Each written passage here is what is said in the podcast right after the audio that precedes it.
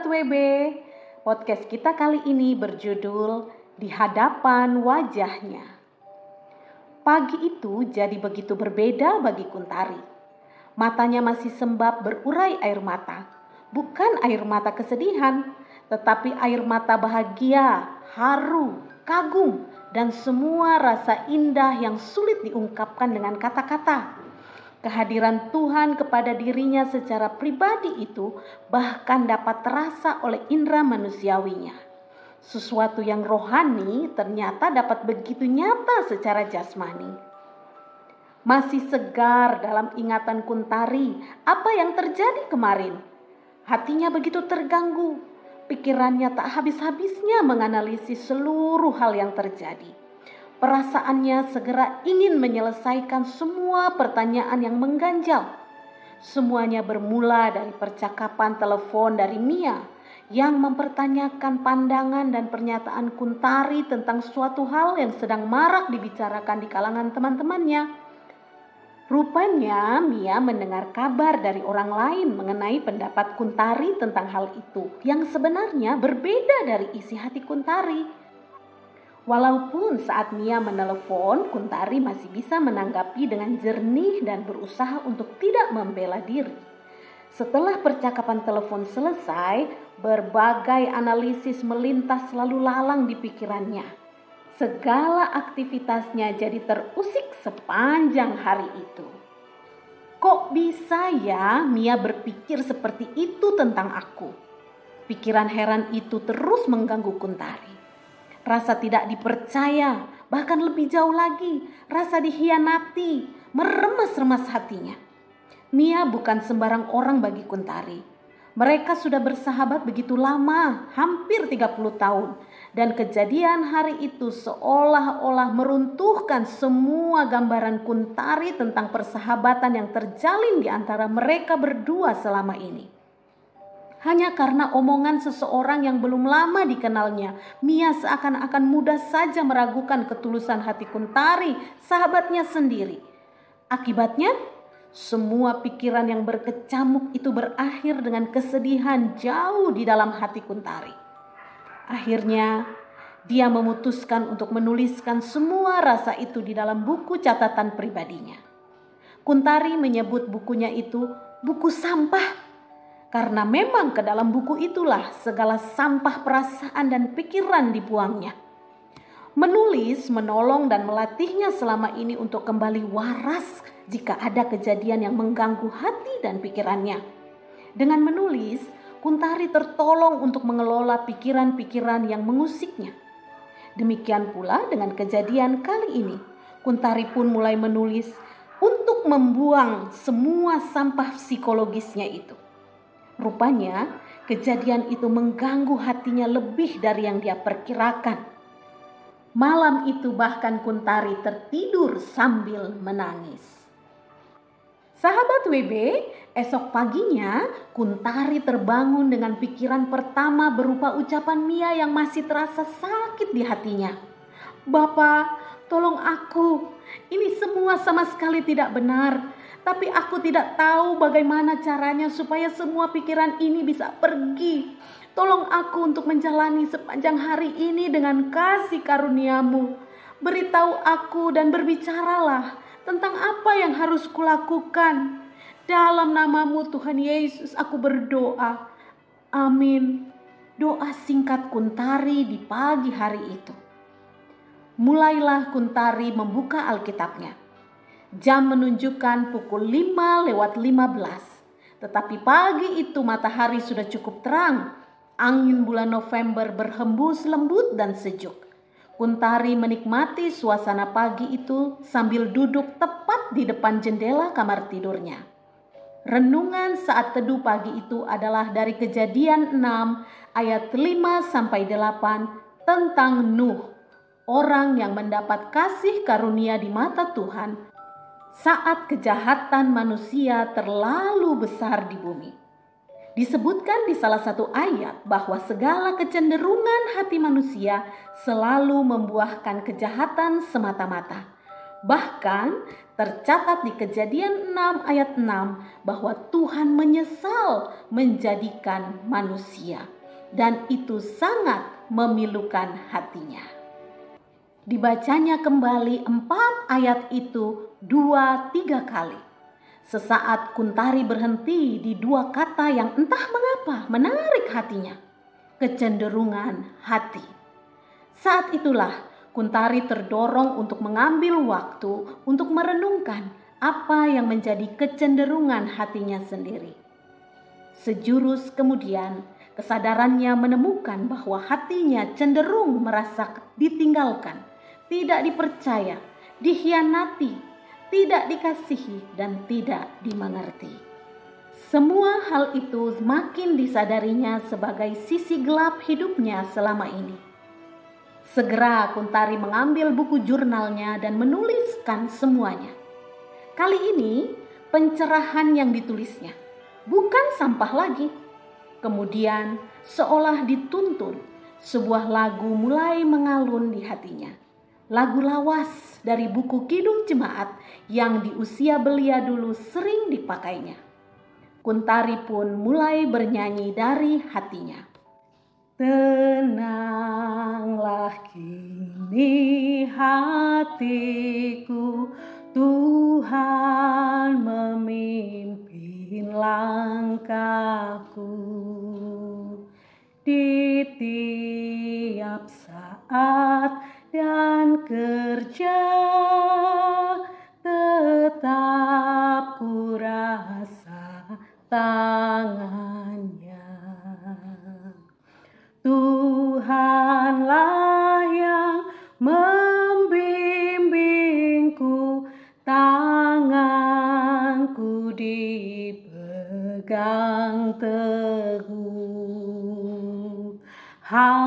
hatiku berserah penuh, tanganku dipegang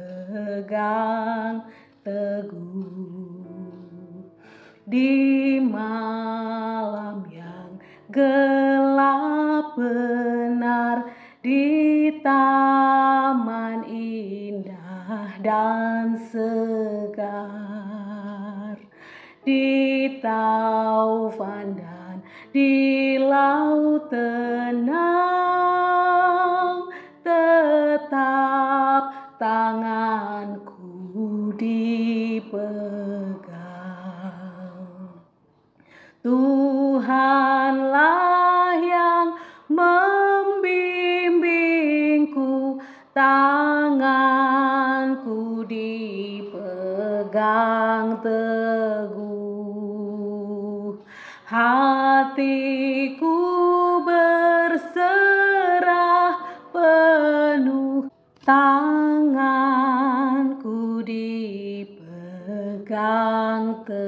teguh tanganku dipegang teguh. Sahabat WB, nyanyian itu mengalir begitu saja dari hati Kuntari bahkan meluap sebagai korban syukurnya untuk datang kepada Tuhan dan menyadari bahwa setiap hal yang menimpanya dan yang dilakukannya sesungguhnya terjadi di hadapan wajah Tuhan. Ah, betapa Allah sungguh mengerti hatinya. Melalui lantunan kidung pujian itu, seolah Tuhan sedang berbicara langsung di hadapan Kuntari. Kuntari sungguh menikmati momen intimnya berdua saja dengan Tuhan pagi itu. Matanya terpejam dan mulutnya bersuara menyanyikan pujian dari hati. Dan muncullah sebuah kesan kuat yang bahkan bisa dilihat serta dirasakannya dengan nyata melalui indera-indera manusiawinya. Dia sedang berjalan dan dia tidak berjalan sendiri. Ada tangan yang memegang tangannya Kuntari segera menyadari bahwa itu adalah tangan Tuhan Yesus. Bagaimana tidak? Dia bisa merasakan luka bekas paku di tangan itu. Luka itu masih basah dan berlubang. Bahkan aroma darah yang keluar pun tercium di hidungnya. Kuntari kini dilingkupi rasa damai yang sungguh tak terkatakan. Lidahnya keluh hingga mulutnya tak lagi sanggup menyanyi mengeluarkan suara. Yang ada hanyalah ucapan syukur, bahagia, haru, dan kekaguman yang luar biasa membanjiri dirinya. Her heart and mind are just overwhelmed by God's presence. Kesan ini singkat memang, tetapi begitu dalam mengubah hati dan pikirannya untuk kembali berfokus kepada Tuhan dan bukan kecenderungan hatinya sendiri. Tuhan Yesus telah datang kepada dirinya, damainya menguasai hati Kuntari, kebenarannya meraja atas pikiran Kuntari. Sahabat WB, perlahan sebuah doa sederhana keluar dari mulut Kuntari Terima kasih Tuhan, karena Engkau memegang tanganku.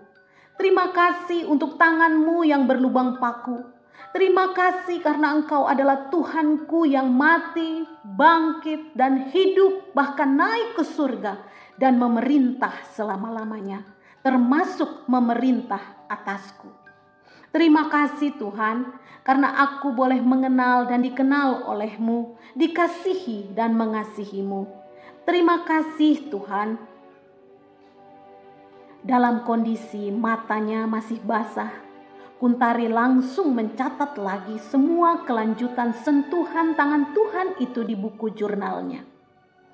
Pagi itu, sebuah keputusan muncul di dalam hatinya. Kuntari merelakan untuk disalah mengerti dan mempercayakan kepada Tuhan semua rasa di hatinya Seketika setelah mengambil keputusan itu, merdeka dan sukacita menguasai hatinya. Kuntari makin yakin bahwa hidup dengan kesadaran bahwa segala sesuatu di hidupnya terjadi di hadapan wajah Tuhan adalah mutlak. Dan itu artinya Tuhan memahami semua detail pikiran dan perasaannya. Pribadi Tuhan itu lebih dari cukup bukan hanya untuk menjawab semua kegundahan hatinya, tetapi juga memberikan sebuah kebenaran serta kepastian bahwa Allah pun sangat rindu untuk dikenal secara pribadi.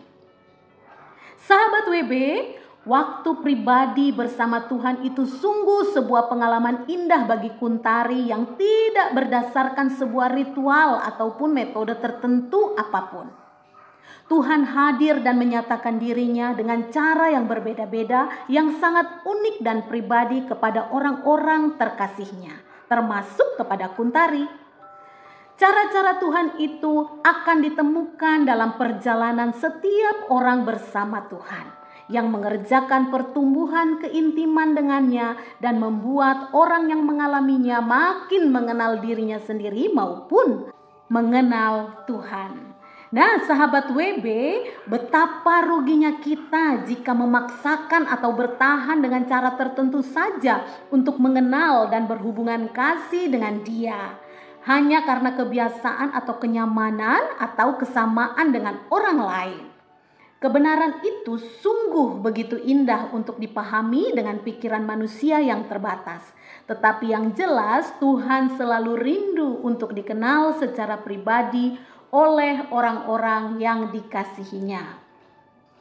Sahabat WB, Kuntari menang. Dia pun menjalani hari itu dengan hati ringan dan sukacita. Bahkan saat siang harinya harus bertemu Mia di sebuah pertemuan virtual, tak ada lagi rasa enggan tersisa di hatinya. Kebenaran memang memerdekakan Hidup dengan kesadaran bahwa apa pun yang kita lakukan dan alami terjadi di hadapan wajah Tuhan adalah hidup dalam kelimpahan kasih karunia Allah yang tidak terbatas. Sahabat WB, ada beberapa pertanyaan refleksi. Nomor satu, bagaimanakah hubungan pribadimu dengan Tuhan dalam satu bulan terakhir ini? Nomor dua, Kapan terakhir engkau mendengar suaranya? Amati dan temukan pola cara Tuhan berbicara di dalam hidupmu. Nomor tiga, Sudahkah engkau makin mengenal Tuhan secara pribadi dan makin mengenal dirimu sendiri lewat waktu pribadimu bersama dengan Dia? Nomor empat, buatlah komitmen untuk melakukan disiplin rohani pribadi seperti berdoa, merenungkan, dan membaca firman dengan kesadaran dari dalam hatimu, karena itulah yang menghasilkan pertumbuhan dan kedewasaan kita sebagai murid Kristus. Nah, sahabat WB, demikianlah podcast kita pada hari ini yang diangkat dari sebuah kisah nyata yang sangat memberkati kita semua yang mendengarnya. Terpujilah Tuhan, sampai berjumpa lagi di podcast yang akan datang. Tuhan Yesus memberkati.